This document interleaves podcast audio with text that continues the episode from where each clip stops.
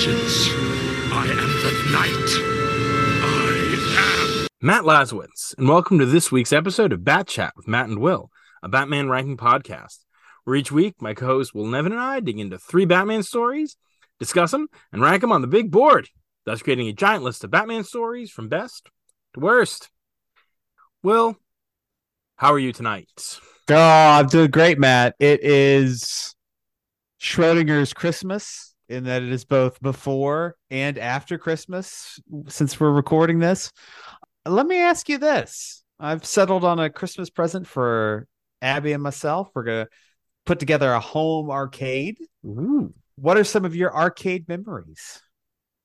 I have a couple of distinct memories of certain games, but you got to remember I'm from Jersey.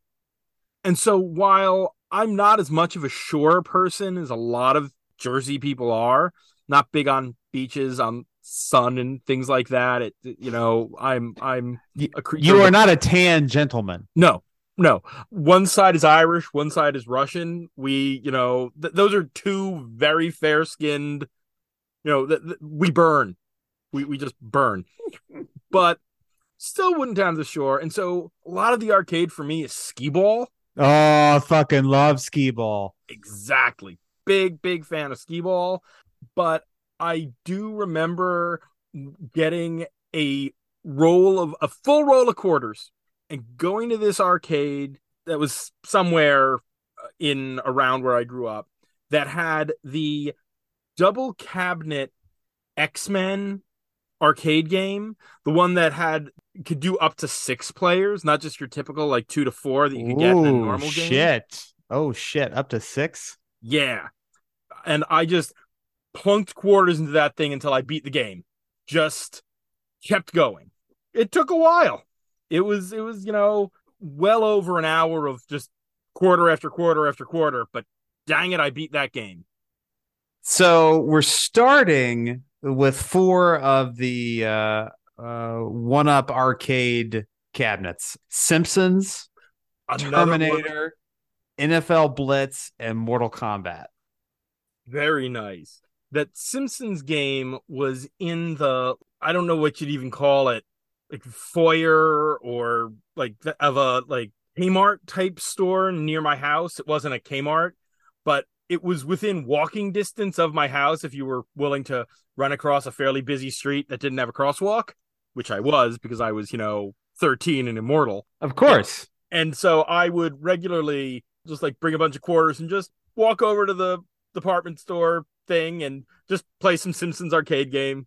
Who's your character in Simpsons? Uh, I'm typically a Homer guy. Mm. So you're going you go for power. Yeah, yeah. Uh, with Ninja Turtles, always Donatello. X Men, I tend to go Cyclops. I, I would go Cyclops. I would go Leo and Lisa. All about range for me. Range or reach. Ah, very good, very good. So uh, we're getting those uh, official machines, and I think in the new year we're going to get a get a pirate box with uh, with a bunch more games like X Men. Excellent. Are you also considering a pinball machine at some point?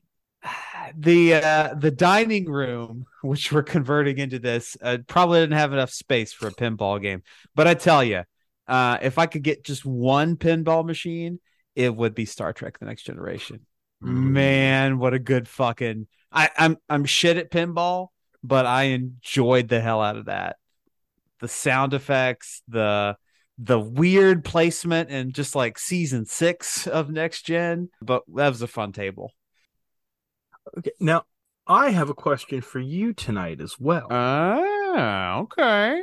Now, anyone who's listened to this show with any regularity knows that Will is mostly a digital reader. I am mostly a physical reader. But you pop into comic shops as you travel and such. That I do. What to you makes for a good comic shop? And what for you makes for a bad comic shop? Ah, very good. So, you know, you mentioned that I read books digitally. I'm looking for stuff that I can't get digitally. So, like, uh, you know, the licensed crossovers, just to pick one randomly off of my shelf right now, Army of Dead versus Darkman. Right? Who the fuck knows who's got the license to Darkman comics these days? But that shit's not getting put out digitally. So that that's the kind of stuff I'm looking for.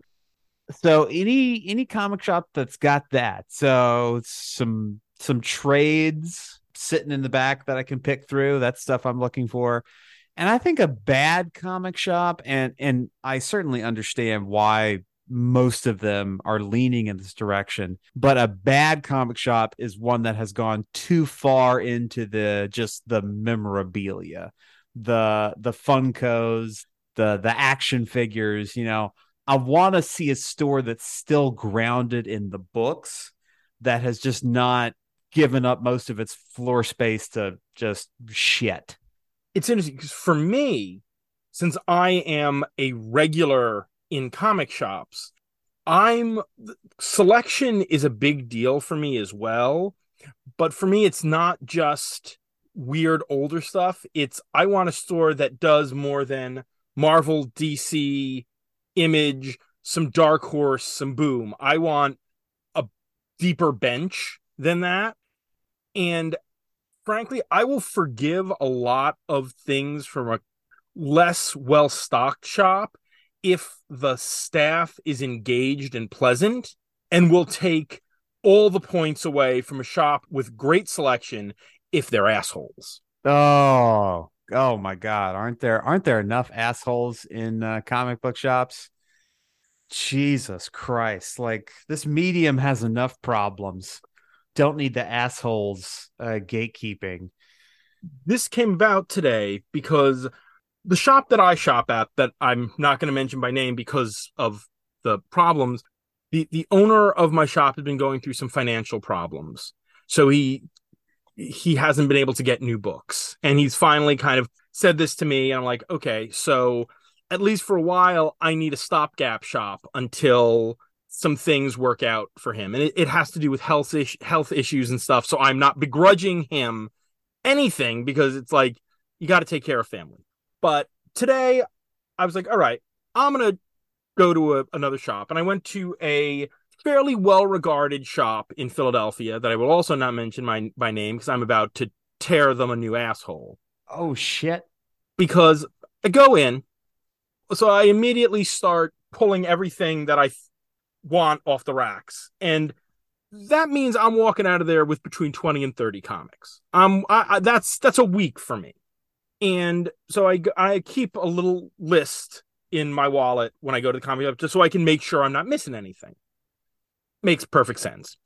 And so I get up to you know the little side counter, and I'm the guy sitting behind the counter on a Wednesday, so the store is busy, is on his phone, just not paying attention to anything, being an asshole. Oh, oh, this is barely the assholeness of it. This is just him being, you know, a millennial. And like, excuse me, uh, can I get a pen? And there's like a cup of pens right next to the the register by the credit card machine. Excuse me, can I get a pen? And I reach out and I start, and he looks at me. Yeah, just make sure you give it back. And then he goes right to his phone. I'm like, really, dude? So I go through the list and I'm, you know, crossing stuff off. And of course, when I put the pen back, I make sure to make a, a show of it. But while I've been doing that, A, I see there's a gentleman who's in there who clearly has some sort of cognitive disability and he wants to talk. And he's talking to this guy, and the guy is barely he's not looking up from his phone. He's just letting mm-hmm. this guy who's very excited and very loud just sort of talk at him versus engaging. And I'm like, okay, you're a jackass. And then someone who's clearly a regular walks in. He's got his earbuds in and he's going over the racks. So the guy behind the counter, I must have looked up from his phone for a minute to see this guy, reaches and pulls his reserve, the books in his reserve out. He's like, dude, your books, man, your book. And he, he keeps saying it. And the guy's got earbuds in. The guy is just clearly looking at stuff. And I'm sure was going to go up to the register and get his books, but he's practically shouting across the store at this guy. This is all bad. Yes. But oh no. What is worse are the two times I see him interact nicely at people. Women. One of the two. Yes. Ooh. and it's it if I hadn't seen him be such a jackass to everyone else before that, he wasn't overly skeevy. He was just much more friendly. But because he was such a jackass to everyone else, it's clear that he's trying to ingratiate himself. Ugh, gross. Yep. And number two is me when I come up with a stack of books this thick. Because suddenly, oh, this guy's spending money. Now I have to actually put in some effort. Ugh. If there hadn't been a big line by the time I got done, because people backed up behind me because I was walking out with a stack of books, a giant stack of books, I was tempted to say to him, you know, I was actually looking for a new comic shop because, and this is what I buy every week. And I was considering this place, but after seeing what an asshole you are, you're not on my list. But I was like, I don't need to start something when there's all these people around because some of them might be regulars and might get defensive of the shop or whatever. It's like, I'm just going to walk out. But next week, I'm going to be trying a different new shop because we don't need that in this culture right No. now. No, absolutely not. Well, yeah. So that that is is my topic of the night. And now that we've spent some time talking about not Batman things, is there? You know, I don't think there's ever been a Batman arcade game, or at least not a good one, because I don't remember ever seeing one. Uh I don't think so. I, I think I think the pirate box is gonna have like some uh home console games on there. So there'll, there'll be some Batman. There's some good like classic like NES. There, there were some fun ones there, back back in the day. But but Oh, y'all and, are- and my my and I have I have to finish the thought since, since you brought it back up. My total like too deep nerd idea, which is which has been done before, so this is not entirely new because I'm able to go and find it on the internet. Uh, you ever heard of the urban legend of Polybius? no. Ah, it's uh, it's supposedly this uh this arcade game that like drove kids insane. Oh yes, yes, I have heard of this. I'd forgotten the name of the game, but I've heard that myth. Yeah, so I'm I'm gonna get the I'm gonna get the cabinet modded to look like a Polybius console. Very nice. Yeah, I'm excited Very for that. nice. But now I think it's time for us to actually, you know, talk about Batman. Let's do the shoe. So, as we said, we are, you know, the the run up to New Year's and another annual tradition. Which, you know, hey, this is two years in a row. That makes it an annual tradition. Uh, we're going New Year, new Batman. So we're once more swinging into three Elseworlds stories, and we are starting off with one of the big ones. This is Kingdom Come. Originally presented as Kingdom Come numbers one through four, written by Mark Waid, with art and colors by Alex Ross, letters by Todd Klein, edited by Bob Kahan. The cover dates were May to August of 1996. In the not too distant future, superpowered beings are out of control, and a reckoning is coming. Pastor Norman McKay and the Spectre watch as Superman's return from self imposed exile causes a splintering into factions of heroes and villains, and in the end, who survives and who perishes may be a matter of faith. This is probably one of the, if not the, sort of prototypical Elseworlds. This is the one that when somebody goes, What's an Elseworlds to read? This maybe Red Rain and Superman Red Son are probably Yep. the three that are brought up the most. One thing we're not going to do here is spend a lot of time going, Oh, and did you see this Easter egg? Did you see this thing? And did you see that thing? Because Mark Waid is probably one of like seven to 10 people on Earth who know their DC shit even better than I do. So every friggin' panel in this book is just packed with Easter eggs. And it if we did that, you could do a whole podcast breaking this book down page by page. Oh, and I'm sure there is one out there. Now that we're in 2023, right? We're uh, this we're a few days out. This is the ah, Thursday before, so it's like the 27th or 28th. Ah, but the people they could be listening to this in 2023. Indeed. Yes, they could. Uh, going to be an interesting year for Mark Waid, going back to irredeemable this year. Yes. Waid is an interesting writer in that he is a guy who does both nostalgia and some real dark stuff. Oh, very dark. Is better at balancing those two things than, say, Geoff Johns, who pays lip service to nostalgia and then has characters just being torn limb from limb every other page. It, it does not work as well. Waid can either balance the two or write both because I mean irredeemable is so unremittingly dark. Oh, it's it finds new places to be dark. I think he benefits too when there's someone in position to tell him no. Mm. Yeah, I, mean, I guess with creator owned, you do what you do. But I mean, his his DC, his Marvel work tends towards the bigger and the brighter. I mean, you look at, I mean, his run on the Flash, his run on Fantastic Four, what he's doing in Superman and uh, Batman Superman World's Finest now is much more nostalgic. But then you get Tower of Babel, and you get Kingdom Come. But at least in the case of Kingdom Come, what is a dark story throughout has this core of hope and this philosophy that comes around at the end to be this story about humanity and about what makes us human and what makes us a community.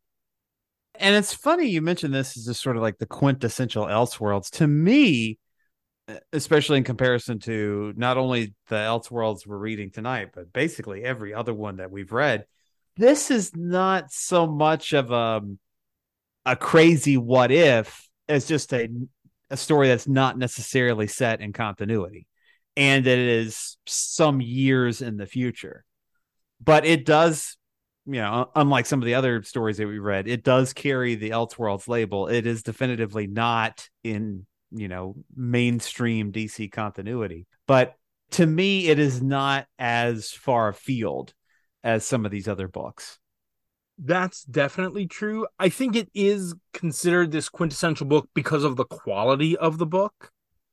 That this is Alex Ross at his best. This and Marvels. Some of the other stuff that he'll do as time progresses becomes more and more painterly. It becomes more stiff, more presentational. You still get movement in this book. You still it still reads like a comic versus feeling like a series of paintings from page to page or panel to panel. Ah, the uh Bermejo books. Yes. So another one who does something like that. But I'll say it again. I read this as it was coming out. And this has aged pretty well, but it's interesting to see how I've changed and how I read different bits of it differently now than I did when I was 15 years old. I mean, I've read this thing numerous times over the course of the intervening 26 years. But there are some things that I now look at and I see with very different eyes. And a lot of that has to do with the way Batman is presented here. And we will talk a lot about that because this is a Batman podcast, and thus we are talking about the Batman aspects of this story. But this is a DC Universe story, like New Frontier. This isn't a Batman story, although Batman is more important to this story than he is to New Frontier. I like the design we have for Batman it's very interesting and it doesn't go so far into kind of the beyond territory as we see Bruce basically totally broken, totally infirm. Here he has this exoskeleton. We're given hints of, you know, what the mantle has has taken, you know, the physical toll on him, but it's never really expressed as such. You just get the sense that he has put in a lot of physical time and effort into this crusade and i just i really like the visual presentation Oh, yes. This is a great looking Bruce.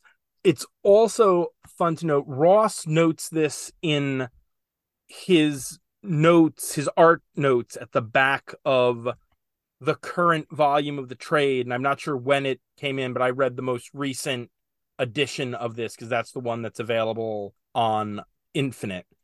He smiles throughout nearly all of this book. Not a wide smile, but he's got this smirk versus the very serious Batman that you usually get.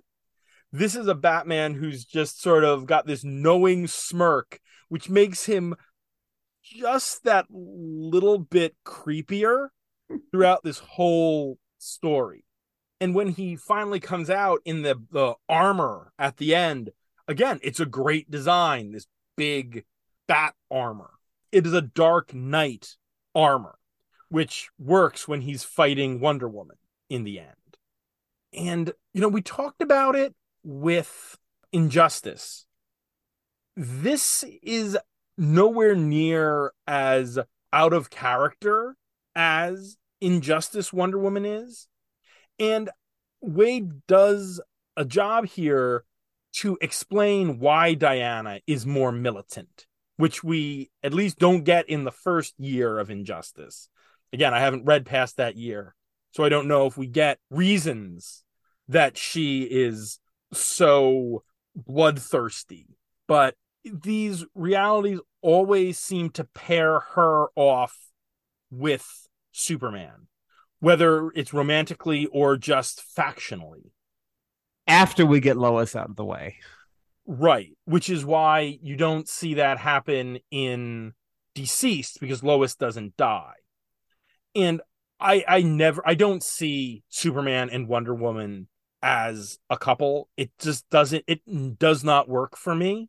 Not your ship. It's not, but it has less to do with the ship and more to do with what we saw even better presented in that Execution 2001 annual. Lois is part of what grounds Clark in his humanity. And we see that here as well pairing him with Wonder Woman, Wonder Woman doesn't ground Superman in being human because she herself isn't human. She is a deity or the, the child of a deity or created by the gods. She is not one with humanity. And the minute you start removing the things that ground Superman in what makes him human, makes him the most human, more human than Bruce in a lot of cases when he is that grounded. You lose part of what makes the character Superman. And you give a character who's just going to feed whatever small negative impulses he has. When the way she is presented in these stories, usually, yes, she is maybe not the devil on his shoulder, but the hawk that is arguing against his internal dovish nature. The whole plot here is so I said it in the synopsis, but we've reached a point in the DC universe where we're at second and third generation metahumans and they've become very 90s, very extreme and violent. And they've killed most supervillains. And just as a another point of reference, it's always the fucking Joker. Always the Joker who sets off these cataclysms. I wonder if the injustice thing is sort of a tribute to Kingdom Come in using the Joker for the same sort of purpose, or if it just it makes sense that it's the Joker because Lex isn't going to cross that line because it's tacky. Lex would find a better way to do it. And Lex isn't himself crazy enough to try to set off Superman in that way. But we're in a world where now these young quote unquote heroes are just fighting each other because they've got nothing better to do. And the world is falling apart. And so now Superman and the Justice League are back, but they're not really making anything better. They're just imprisoning these kids in a gulag. Literally calling it the gulag. Yeah. Meanwhile, Luthor has gathered a bunch of masterminds that he is the Mankind Liberation Front. And Bruce has a group of you know, human heroes and is building an underground himself. And it's all being narrated by this pastor who has been granted the prophetic visions from Wesley Dodds, the original Sandman. And he's traveling with the Spectre and they're watching Judgment Day basically approaching. And it there's a line at the beginning that Wesley said to Norman that Wesley would say to people, Don't you miss human achievement? And a lot of that is what this is about. This is about humanity having surrendered itself to these superhumans as gods and what happens when they have to sort of reckon with the fact that they don't have control anymore. And you sort of hinted at this earlier. It's not hard to read this as a response to, say, the image boom and the modernization of superheroes, the turn toward darkness and edginess. The principal new gen hero, Magog, is, I believe it Waid said in an interview or Ross, without his helmet, he's meant to look like Cable. He's got the scar on the eye, the gray hair, but they put him in a gold ram helmet because the golden calf. There's a lot of biblical imagery in this book. I mean, the title itself, Kingdom Come. There's a lot of biblical imagery in this book.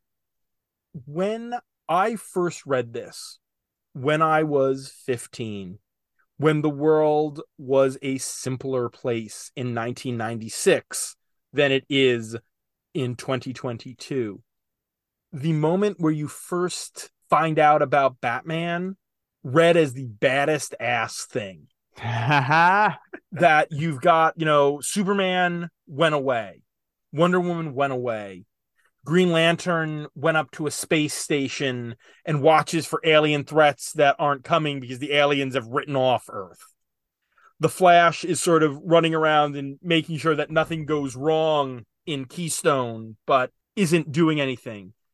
And then Norman McKay asks the Spectre, but there was another one who was human. What of the Batman? The Batman.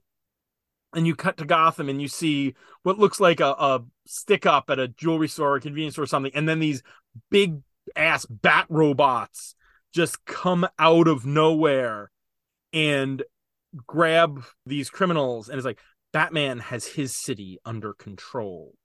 And in 1996, that read as badass as all hell. In 2022, there's Yay! some fascism Yay! in there that is very uncomfortable. A future bat does have a tendency to go fascist between uh, this and Brother Eye, and when he can't do it physically anymore, I think many writers give him the the grab toward technology, the grab toward control. It's it's an interesting sort of thought experiment to imagine Batman going that far and not having somebody around to stop him. And that's the thing that also you run into with these stories because you never see Batman in these stories where he is going full fascist with a Robin. And in Dark Knight, it's Carrie Kelly who pulls him back from going full fascist. It's part of the Tynion run of Detective, where part of what Tim is doing in building this Gotham Knights program, not computer program, but you know, the mentoring program, is so Bruce always has a network. So he doesn't give in to those darkest urges. But here he he has and there's also a lot of xenophobia in what he says. I mean, he's not Luthor xenophobic, despite the book sort of hinting that he might be. But that is, of course, Batman playing Luthor because Luthor expects everyone to be as awful as he is. But he still says these things to Superman when Luthor isn't there. I don't see Batman being that much of a xenophobe. I mean, we've seen Batmans who don't trust metas, but I don't like that. I don't like Batman looking at people as like, oh, you've got powers, you're the enemy. Because I just I, I don't want my Batman being that much of a it's not racist, but something. Something, yes. Uh, Batman shouldn't be prejudiced. Yes. And in the end, you do get this moment where after everything is really going to hell and the, the league has left Superman, and after Bruce has already turned him away once, Superman goes to Batman is like, I need your help. And Bruce snarks at him because this is a very snarky Bruce. But in the end, Superman, you know, faces him down. It's like, Batman is someone who doesn't want to see anybody die. And Waid gets the core of Batman. Yep. Even if I'm not in love with some of the trappings that he puts on him in here, that one sentence is like, yes, that is exactly Batman. And he's clever throughout this whole story. The way he plays Lex, the way he deduces the one thing that nobody else does, which is a great twist. That Luthor is walking around his his body man and bodyguard seems to be Captain Marvel throughout this entire thing. And then when Batman starts to turn the table on Luthor, the first thing he does, he just punches Captain Marvel and knocks him right down. And Green Arrow, who's one of Bruce's crew, is like, wait, all this time we've been afraid of Billy Batson? And it's A, it's a great twist from Waid. It was like, yeah, of course, because it's 30 years later. So now Billy Batson isn't eight years old anymore. He looks like Captain Marvel. It makes perfect sense. And it's Bruce with a little help from a very broken, tragically broken Martian Manhunter who sort of puts two and two together on that one. Uh, his little deduction in the epilogue is fun too. Yes. The epilogue, which was created for, for the trade, that was not in the original book, one of two scenes that was added for the collection. Interesting, because for whatever reason, I've got this in the digital singles and it's there in the single. Huh they must have added it in because I have the original floppies and I had to, in the end, buy the trade because I wanted that scene. That and the scene on Apocalypse with Orion was also yep. not in the original floppies. They give me a date. Nope. I am I am consulting the text. I want to see if this is some. No. Yeah, I don't I don't think I have any legal text on this. Yeah, I just I remember those those two scenes being added to the trade, and I'm sure that they've probably added them to the singles because they're probably just using the trade and breaking it up into the chapters versus having to scan the original issues in. Hmm. Weird. Okay and we haven't even i mean the the end with bruce and diana fighting and hit bruce sticking so hard to that you don't take a lifeline and diana believing that this is war and sometimes there are casualties in war and we're, we're focusing so much on the batman because that's what this podcast is but this is more a superman story in the end this is about Superman sort of coming back to humanity. And I think it's great that throughout so much of this, since the Joker killed Lois and Superman lost that tether to his humanity, he goes by Kal-El. He goes by Cal, not Clark, until the very end. I, I did actually find what I was looking for. This uh, apparently these digital singles came out in 2010 for some reason. I was going to say something else more pertinent, but I forgot. Something about Superman? Oh, oh yeah, yeah, yeah. Thank, thank you. Yeah, Batman feels more integral to the story. Like, I don't think we'd ever cover Red Son. I'm not. I wouldn't object to it, but Batman feels much smaller in that story as compared to this one. But it's been a while since I've read Red Son. Same. But this is, I mean, while this is Superman is the the crux of this story, it is about the Trinity. It's about the way these three interact and the way each of their visions would exist in this changed world. And it is stunningly beautiful with so many great designs, so many designs that have been incorporated into the comic, the, the mainstream DCU since because the designs are so cool. I mean, what what can you say about Alex Ross? It's just you pictured your head what a comic should look like, what it should feel like, what the sort of visual splendor. I mean, it's like Norman Rockwell came to work at DC. It's just it's beautiful. Absolutely. But I think I'm I'm good on this one. I'll I'll ask one more thing. We touched on this uh, a, a couple of weeks ago. Where does the sequel go for this? The sequel for this goes where in the Bible, Magog and Gog are these two like hunter things. I'm not a biblical scholar. We probably could use uh, Robert Secundus here to answer this.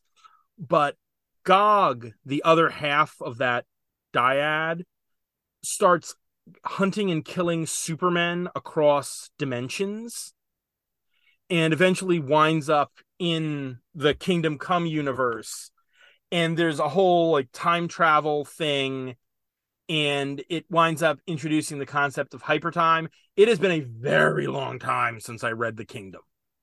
Sounds like they might have thought too hard on that one. I think it was Waid wanting to find a way to bring back the multiverse without bringing back the multiverse in this hypertime concept and used the kingdom as a vehicle for it and it just was messy. Hmm. Well, with that little question answered, I think it's time to put Kingdom Come on the big board. We are at 198 stories on the big board. We will be in one more story at 200. Uh, but right, but right now, number one is and remains Batman Year One, post crisis origin of Batman. Down at 50 is Venom the story of Batman taking a super steroid in his early days. And coming in at a sexy 69, it's Detective Comics 965, 968, A Lonely Place of Living. At 100 is Batman Year 100, another story of Batman in the future. Down at 150 is Leaves of Grass, the story where the Floronic Man wants to bring peace to the world through the power of weed. And down at 198 at the bottom, it's Batman White Knight. Boo. Uh, so yeah, we're we're scrolling way up on this one. I think a good starting point. Then this is this is really high. New Frontier. How do you feel about Kingdom Come in relation to New Frontier? Oh, that's a hard one. I know. I love New Frontier. I think from a purely personal standpoint, I prefer New Frontier. But this is more of a bat this is much more Batman and Batman is much more important to this story than he is to New Frontier. So are we in the top 15? I think we are. It does not make the top 10 because it is not a Batman story. And that top 10 has to be integral Batman stories. So that gives us a range, which is good for the for the benefit of the listeners out there. Currently, uh, 10 to 15 is Joker's Five Way Revenge at 10, Gotham Central number 12 to 15, Soft Targets at 11, Dark Victory at 12, Arkham Asylum, Serious House, and Serious Earth at 13, Legends of the Dark Knight Mask at 14, and New Frontier at 15. So it's, it's not making 10. What do you say to 12? I love Dark Victory, but Dark Victory is a sequel Yeah. that doesn't quite reach the heights of the original. Yep. It's gorgeous, it's fun, but Kingdom Come has a ton to say. And Batman is very important to Kingdom Come. I was looking right at that 12 spot. I think we're in agreement. New number 12. New number 12. Our second story of the night is Batman Dark Joker The Wild. This is an original graphic novel with uh, the familiar creative team of writer Doug Moench, penciler Kelly Jones, and inker John Beatty, with colors by Les Dorscheid, letters by Todd Klein, and edited by Denny O'Neil and Jordan B. Gorfinkel. The cover date is January of 1994. In the fantasy realm known as the Wild, the sorcerer called Dark Joker is gaining power and will soon destroy all he can touch. Only the son of two fallen gods, a monstrous Batman, can stand against the mad mage who killed his parents and save the wild. For chronology's sake, this was released in between Red Rain and Bloodstorm. Wild. this is different than those than, than the the vampire trilogy. This is much less obviously grounded as it is low fantasy maybe high fantasy. It, it i mean those categories are sort of nebulous and i think it would probably wind up closer to low fantasy since it's not noble elves and noble heroes but it's also not your low fantasy Conan trope either. So yeah. I think this would have benefited from I- wouldn't say falling into sort of those cliches, but at least hewing closer to some of those ideas, right? This feels neither fish nor fowl, and just how it's just kind of to me feels all over the place and disjointed and weird and just not on any sort of solid storytelling ground. Yeah, the narrative here is sort of all over the place, and you never get any character that I feel like I can attach myself to. No. The Batman is this sort of wild beast who learns to be human, but mostly learns to be human off panel you see the steps he makes, but you never see how he transitions from purely feral to talking and being more human. And you're not supposed to empathize with the Joker, obviously. And excuse me, Dark Joker. Dark, Dark Joker, as they continually make sure it's clear that he is known as. Saressa, the sorceress, is a trope and then fridged. And you don't spend enough time with the Gordon analog either. Looks like Gordon, though. Oh, yeah. I mean, he's when he was like, oh, James. Oh, guess what? It's going to be Gordon. Like, yep. His mustache is a little more fantasy a little more curled up at the ends, but that's that's about it, other than it, it being Jim thinking about this and looking at it now, I think the best way to summarize this is like Batman heavy metal. Yeah, there, this definitely has that vibe. Bat monster hunting things, the dark Joker with these ogres and eventually like brain worms that turn people into zombies. And like Saressa, who is you can turn into a panther, but that is not really clear until later. Jones draws the hell out of it. It's what he's always wanted to do. Like he gets to draw a bat creature. Yes. I'm shocked that I can only think of one or two issues of his run with Moench that have Man Bat. It would have been like, you'd, you'd think they would have found a way to make freaking Kirk Langstrom like a supporting character in Batman to allow for Jones to just draw Man Bat on the regular. Uh, that seems like a tactical error on their part. Dark Joker's flying castle is a big part of this. We got airships. Uh, a city in the the trees, the high town where Gordon is the you know the the magistrate. It is a very let Kelly Jones go to town and draw all kinds of crazy stuff. I mean, yeah, this really does just need like a metal soundtrack.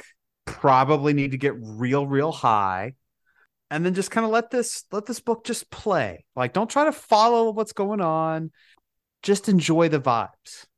I mean, it jumps in in media res with the birth of the eventual Batman, who granted is never addressed as a as Batman in the story. And and suddenly on the last page is like, oh, he can now become human. Huh. Kind of could have used that earlier on. Well, he was taught how to be human, and then now he can actually be human. Yes. By his sister. And and that's where it's like, okay, so now you're playing with the fantasy tropes of, you know, blood calling to blood and all of this. But I think you said it better. It's neither fish nor fowl. I think, though, given the right DC editorial environment, and maybe today, if it was Black Label, we could have steered right into some monster fucking. And man, that would have been fun. Yeah, this was, well, not code approved and not, you know, because graphic novels weren't sent to the code. DC was still at this point trying to stick to a, a PG, maybe PG 13 on this kind of thing. I am not personally a monster fucker, but I always want to support the monster fuckers out there and I want to see them get theirs. And that that would have been a nice note here. Yeah, like you give the Batman a love interest who is who, who is not his sister. no, Monst- no. monster fucking fine. Not into that line. No, that that line is a hard and fast line. But if you you could have done something with that, and if you look on page just as an art, fun art note, and it just I noticed it on my my notes. If you go to page twenty one, there's a panel of the Dark Joker's face that is absolutely Jones lifting an image from the Lost Boys of Kiefer Sutherland's face as the vampire. At least it was page 21 in the version that I read on Infinite.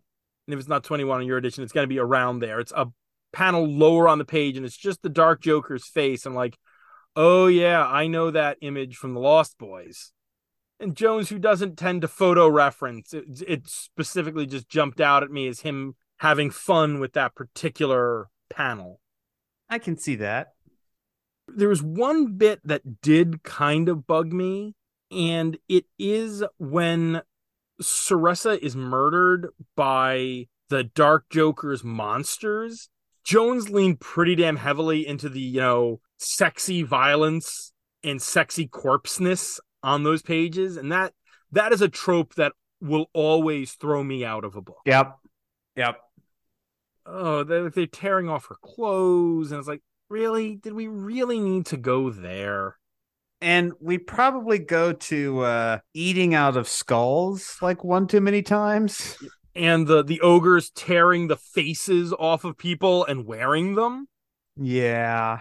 It, it's one of these things where I wonder if that was Moench or if that was Jones just being like, "Hey, hey, hey can I have the ogres tear off people's faces? Because I really want to draw the ogres with the human faces stretched across their faces. I think that looks badass."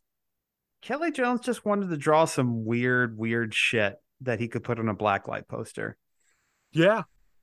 And he does not color this book, but Les Dorscheid, who does, does get to have some fun at the end when the book goes black and white as Batman fights the Joker inside this transportation orb the Joker uses, the Dark Joker uses. What did you think of that? Because it, it felt a bit muddy to me with the black and white. I mean, this is this is coming a few pages after the uh airship combat. It's just so surreal. Like I don't think I have another word for it. And you've got it contrasted on these same pages, like showing what's going on outside of the orb. Like those panels are still colored, you know, normally. It's just weird. I do not think this one crosses into monkey astronaut territory.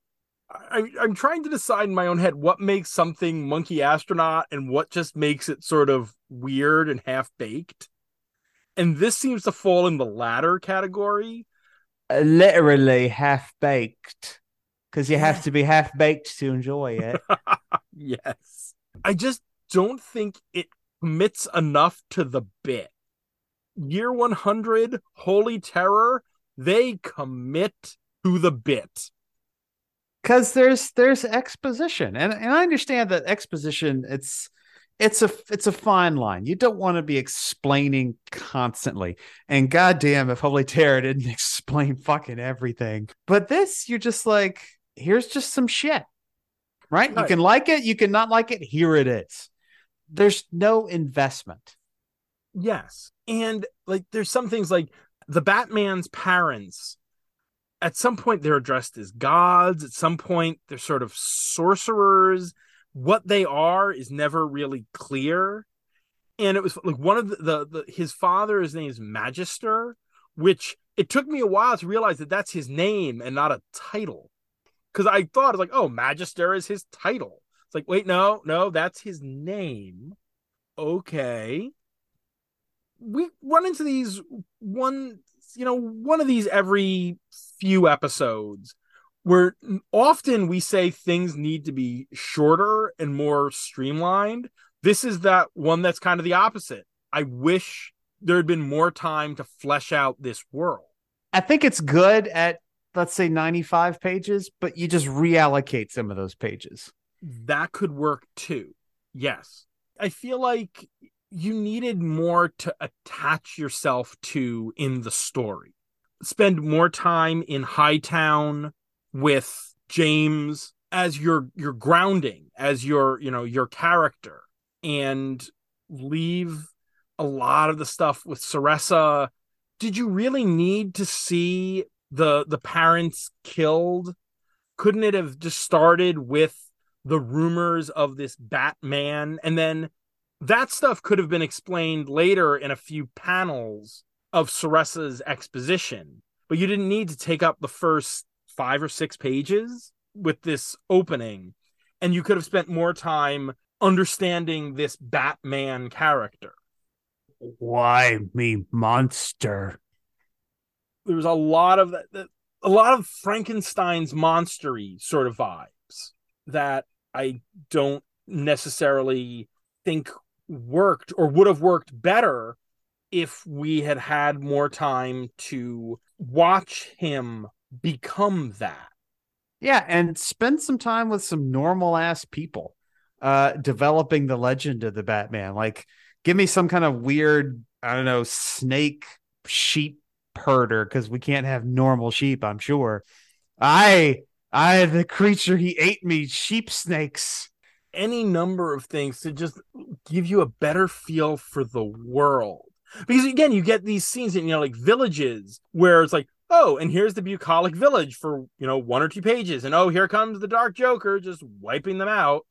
Oh here's the village that Seressa wanders into. We get a few pages of her trying to warn them and then them wanting to burn her at the stake as a witch and then the dark joker kills everybody no character here has enough page space for me to care and they're all just removed enough from the DC baseline that I don't have that connection. There is no Bruce Wayne here.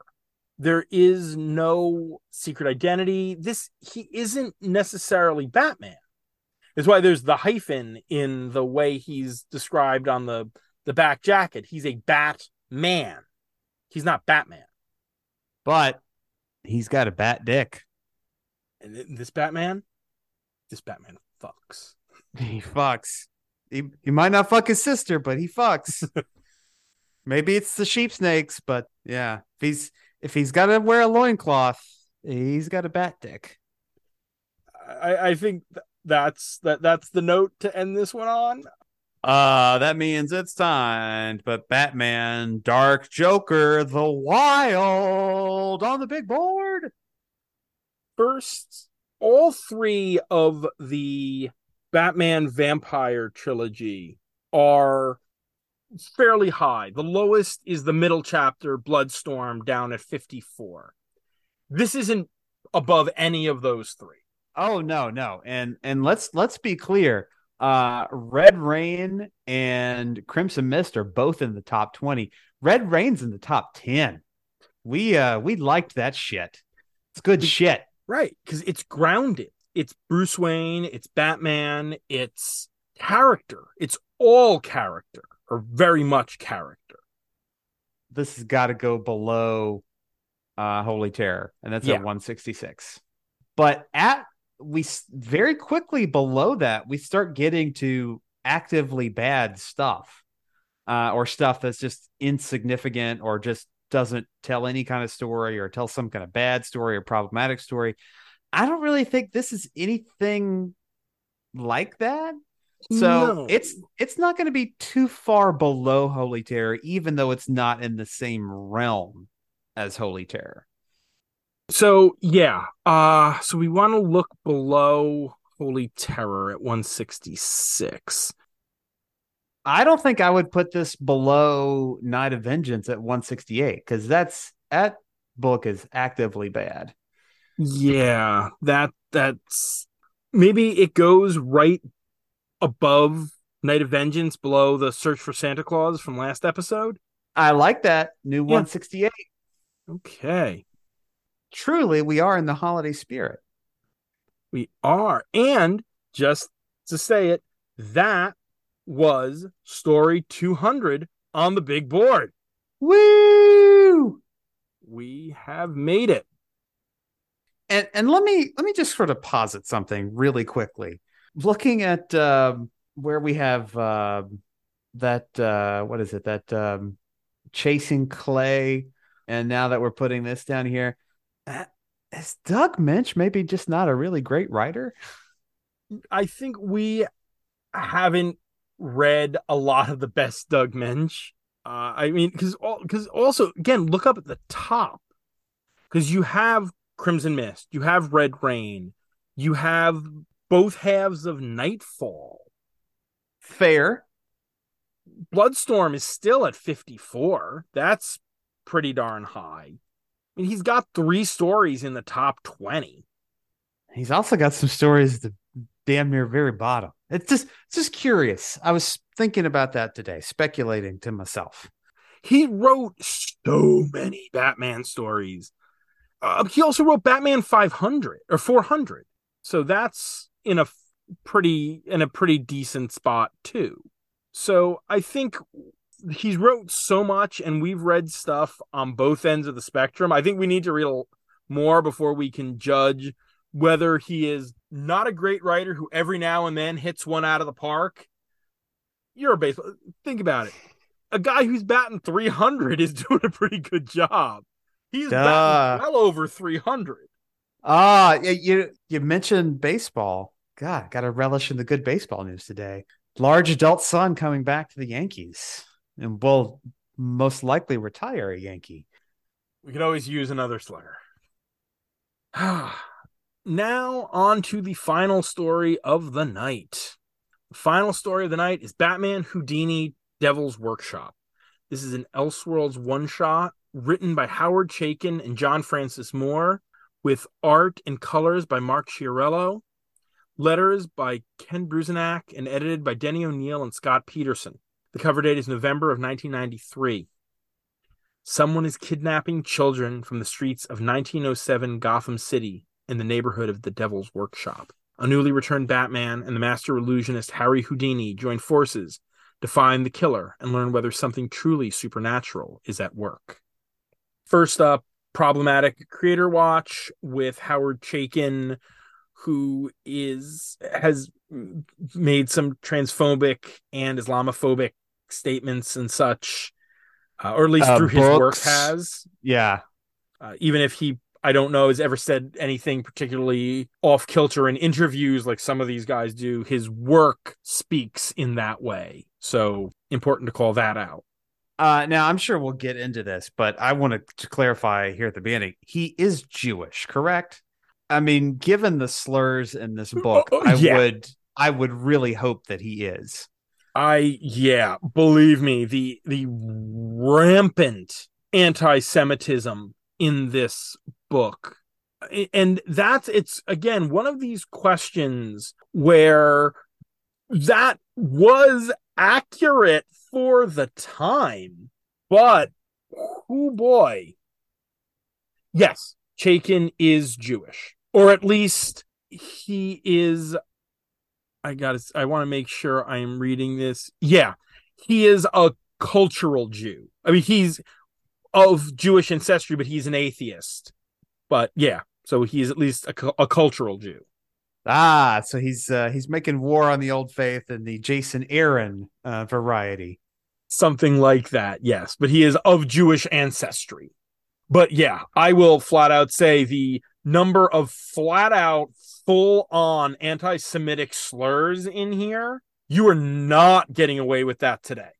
Uh, absolutely not. And not without some kind of content warning that DC has started to include in their books. This has been, uh, at least in a couple of books that we've read, and I don't think we've talked about it. I like the flag. I would change maybe a little bit of the wording. Like, I think their wording is literally triggering. And I, I think we can just do a better job of the discourse in that. Um, you know, they say that, like, in in a in striving to be uh, like historically accurate or to portray these things as you know as they are or whatever uh, this book contains certain words and things that you know we think are important but they might be triggering. And it's just that word just strikes me as off. But i appreciate dc both like staring this stuff at the face and including a note for readers it was we've seen it in Gotham Year One and GCPD: The Blue Wall. Yeah, those are the two that that stick out in my mind, and that appears to be a house style moving forward because the language, the design for both of those was the same. Yeah, we're entering a time where these are things that need to be addressed. That you you can't whitewash history nor can you sort of do the opposite of having diversity in period pieces that wasn't accurate to the time because that is denying an experience or denying the history of it. And speaking of colorblind casting, we have a black Alfred in this book. That's just like barely a thing yeah, there's one line about him not having not being comfortable going down to the south and him having fought with Thomas Wayne during the Civil War. And that's really it. And I felt like there was going to be more when that's on the first couple of pages. And then it's just like, okay, Black Alfred. And you just move on from it. Like, okay. And he's gone. Yep, he barely appears in the book. He appears, I think, in one or two other scenes after that.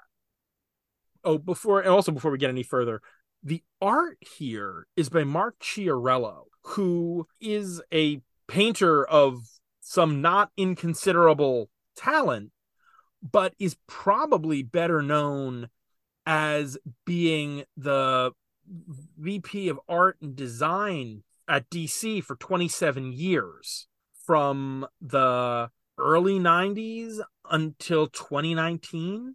This is the guy who was responsible for Black and White, for Solo, for Wednesday Comics. He's, you know, the editor for New Frontier, the guy who got Jim Lee and Jeph Loeb together for Hush, and was the assistant to Archie Goodwin during Goodwin's time at Marvel. A, that's a real resume. For this book, it's strange. It's like in some situations where I think he's working basically from reference. Faces are very detailed, expressions are very detailed. Where again, it feels like he is modeling a specific person in a specific picture. But in everywhere else, backgrounds, other scenes with people, no detail whatsoever. Like there's there's no middle ground here. It's either hyper detailed or there's a complete lack of detail. He has done a lot of portraiture in his career. he released a book a couple of years ago, which he did the uh, a uh, hundred portraits of the hundred greatest baseball players of all time, and it's a stunning book. But it also is just portraits with no backgrounds. Yes, his his faces, his characters are really stunning, and there are also some of the you know landscape shots some of the buildings he clearly did his research on how some of this stuff should look but yeah he does a lot of the foreground is very detailed and the background is just sort of there and flat but we, have talked a lot about a lot of other things we haven't actually talked a lot about what this book is which is batman and houdini hunting down a Joker analog who is working for a pair of vampires. Yes, that is a good synopsis here. I think when you got Houdini, I think you're pretty set in terms of like a character and a fun story. You don't have to add vampires into it. The vampires, they really feel like they came out of left field. They came out of Renfield. I need a um, rim shot sound effect. I'll have to work on that. Uh, yeah. Um. Yes, the yeah, Joker I, as Renfield is a weird choice. I've an exceptionally weird choice. Have Batman and Houdini solve a regular ass like Jack the Ripper, right? Have this be a better version of Gotham by Gaslight, since that's basically what it was trying to be. This is Gotham by Gaslight with Harry Houdini and some vampires. Yeah, and there's a, so much historical reference throughout, like lines hinting at, you know, Houdini's friendship with, or talking about Houdini's friendship with Conan Doyle, with the Wright brothers, uh, are referenced because Bruce Wayne buys an early version of the plane. Tom Mix is a character. There's a lot of that like elseworlds like hey we're having a lot of fun with using reality mixed in here. And it's oh just the sh- the levels I, I just i'm looking through my notes and just so much anti-semitism and as far as i can tell having looked him up tom mix is the first one to drop the anti-semitic slur and as far as i can tell there's nothing in his background that marks him as particularly anti-Semitic. So, other than that, maybe just being what people said at the time, I, I it's like, oh, you're you're putting that word in the mouth of a real person.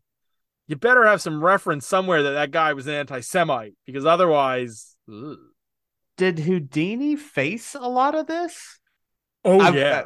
Okay, I, I, I was not aware of that. Houdini was an did nothing to hide his Jewishness, and this was not a time that was friendly to to the tribe. Uh, there, there have not been many times that were friendly, unfortunately, my friend. Lazowitz, I am quite familiar. I have been on the the receiving end of that particular slur on more than one occasion in my life. Uh, yeah, and then the the fact that Joker Jack Schadenfreude, which is there, there's a name, is is kidnapping children, and then they find all these dead children strung up and drained. And again, I'm kind of like, I wasn't sure if they were really vampires at that point, or if they were, you know, draining the blood from the bodies and drinking it, thinking that they were vamp that they themselves believed they were vampires. More of a, a Countess Elizabeth Bathory, you know, bathing in the blood of virgins to maintain her youth kind of thing rather than them being supernatural vampires. But nope they were supernatural vampires. Now you see i i think a better story because again i'm always rewriting stories uh punching them up it's a service i provide what if you just take this in like an upton sinclair sort of direction which is where i thought it was going to go you know the kids are missing because they're being made to work in the slaughterhouse. And eventually, when the kids can't work no more, you turn them into the meat.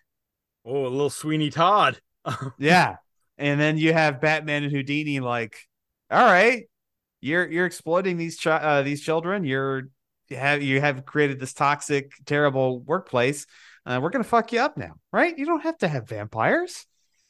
And there's there's a lot of talk of class in Houdini's narration because this whole thing is narrated by Houdini. And there's a lot of, you know, him sort of rolling his eyes at Bruce Wayne, who he quickly deduces is Batman. And a lot of, you know, oh, with my talent and his money, what I could have done. Kind of would have liked to have seen more of Bruce training with Houdini in this story. you know, he he's still new as being Batman here and it would have been cool to have him actively training with Houdini versus sort of just picking up a skill here or there. Uh, and Houdini's a smug little shit about it too. Oh, yeah. Oh, oh, oh, Batman. He he can't he can't pick the lock. Oh, he's a dum dum. Lots of comments about his theatrics, and you know, you should be an actor. And Batman just be like, "Fuck you." And, and I, by the way, you can tell this is only co-written by Chaykin and not fully written by Chaykin because there is not a single blowjob in this book. Oh, oh! Seriously, it is a Chaykin like hallmark. I gotta think he was thinking, maybe if not angling for a sequel, he was at least thinking about it because I don't think you bring up the idea of a Senator Wayne without making that happen. Yes. Uh, there was actually another bit again of weird racism because again there's that scene with the, the, the second scene with Alfred is when Houdini comes storming into Wayne Manor to show Bruce the the footage he had filmed at the séance where the vampires don't show up on film and he tells Batman to or Bruce to have your boy quote unquote do something Yeesh. And it's like, oh, and again, it's like you're putting the words in Houdini's mouth. Again, this is a real person. Again, who I, as far as I, I haven't read any biographies of Houdini, but I don't think I've ever heard anyone say that he was particularly known as a racist. So, uh. but again, we are in that territory of I'm not comfortable with some of this stuff without at least a, you know, some way to address it and Vicki Vale. We we haven't even mentioned Vicki Vale is in this. And Again, there's a lot of you know her as the suffragette and a lot of rolling their eyes at the new woman. While there is misogyny, there is no. She's never called anything particularly nasty like Houdini is on multiple occasions. Such a strange decision. Yeah like th- there's one line towards the end although the one line at the end that really got is again in houdini's narration as modern as they get these women still don't know when to shut up it's like oh really you had to go there i almost wish this had actually been placed in continuity with holy terror and master of the future like you could have done something with this being that exact world and that version of Batman because they're not that far removed from each other. Even in the design of Batman here is very akin to the Mignola design. Uh, you mean uh, Gotham by Gaslight? Yes. What did I say? You said Holy Terror. Oh yeah, I meant yes, Gotham by Gaslight and Master of the Future. Yeah, the design is basically identical. And I mean, it's a great design and it, it works with what they're doing here. You know, you could have, I, I would have rather they focused on Houdini the Ghost Breaker and yes. not had the real supernatural, but had it be yes. something that was a scam. That was the thing he did. That was oh, that was something he was known for. Yeah, that's the thing that broke up his friendship with Conan Doyle. Because, Indeed, it was. Because Doyle was a devout spiritualist, and Houdini was like, no, I'm going to keep proving all these people are, are scamming people. Mediums and psychics still working today. God bless America. You know, let me let never be said that I will not take a good pot shot at the stupidity of the American public. That's not just America. Although the origins of spiritualism are right here in America with a couple of little girls who scammed a bunch of people. So, hmm but yeah, I, mean, you you get again hints of that, but boy, I would have liked more of that within this story. Or if you were going to do something really supernatural, give us more of that at the beginning. Don't just sort of add it in in the last 20 pages of a 60 page story. Yeah, I mean, it, it feels almost like a Scooby Doo type story where at the end they take off the mask and it's like, oh shit, this was a real ghost the whole time. Holy fuck. Right. And it feels like the Joker was in there as a blind to keep you from really paying attention to the fact that you've got real vampires here. Then when you've got the Joker as the Renfield, you're paying so much attention to Joker, you're not realizing, oh shit, he's actually working for a vampire. I mean, listen, we've read way worse, but this one was not a success in many ways. And I would I personally I can't get past the the the the, the volume of anti-Semitic slurs. Yeah, yeah. Uh, but hey, it's gonna be the best vampire story on the list.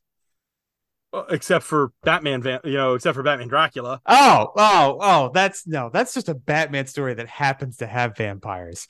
Okay. I'm talking about the vampire stories at the bottom of the list. yes, yes, it will. Until next week, but we'll get to that. You get some. It's kind of nice to end the week with this one because we're going to be segueing into some some vampires shortly. But yeah, uh, I, I don't think I have much else here.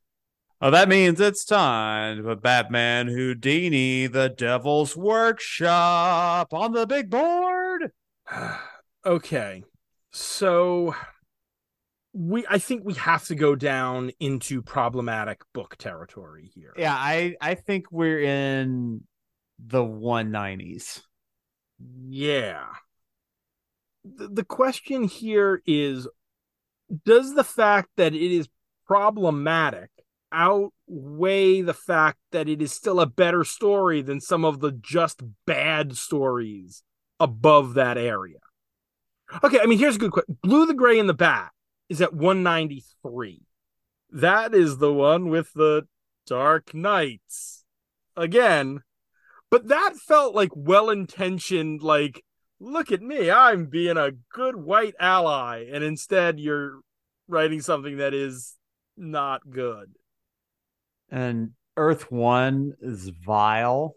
Yep. And what it does with Alfred and Bruce fighting with Alfred. And uses a child molester and killer as a plot device. I liked this better than I liked the blue, the gray, and the bat. It is more bald faced in its racism, but it is not clumsily racist. It, I feel like, is them trying to make a point, but doing it in a way that is like, oh, that's, that's, yes, you're pointing out how much how anti-Semitic people were back in 1907, but you can do that without using that word half a dozen times over the course of this book. Yeah. You want to say you want to put it right above Blue the Gray the Bat? Uh, you want to put it above Dawnbreaker? I I would put it above Dawnbreaker. Does it go above Unseen? Unseen was just plodding yeah, Unseen was just kind of a mess. It was um, not offensive, but the, the ones right above that are mostly just plodding. Yeah. Unseen, chasing Clay. One Night in Gotham City is kind of offensive because it, it's missing it's it's misogynist. So that that that is definitely offensive, but it's a better story in some ways despite it having too many clay faces, I still think I might read Chasing Clay before this just because the J.H. Williams art and the first appearance of Cameron Chase, who's a character I love. But I think I would read this again before I reread Unseen because I just I can't go through five issues of that again. No. Mm-mm. But Chasing Clay is also shorter than this. It's a double size. It's not like triple sized. So I think 191. That'll do it. Yep, bring up the bottom 10. We have been all over the place tonight. That does it for tonight. Next week, Patreon backer Tim Rooney makes his request, and it's three stories of Batman fighting various iterations of the vampire known as the Monk. We'd like to thank our Patreon backers Dan Grote, June, conduit of outdated joke names, Chin, come on. Josh Wheel, Mrs. Abigail Hartbaum, Um, Asimov Fangirl, Tony Thornley, Sam Hopper, John Wickham, Robert Secundus, Bobby, two bucks. Tim Rooney, and Giorgio Sragioli for their support. You can follow this podcast on Twitter at Batchat Comics, and the show is available on Apple Podcasts, Google Podcasts, Stitcher, Spotify, Amazon Music slash Audible, and on comicsxf.com, where new episodes drop every Thursday. You can support the podcast on Patreon. You can get shout outs, bonus content, pick a story, and even come on the show.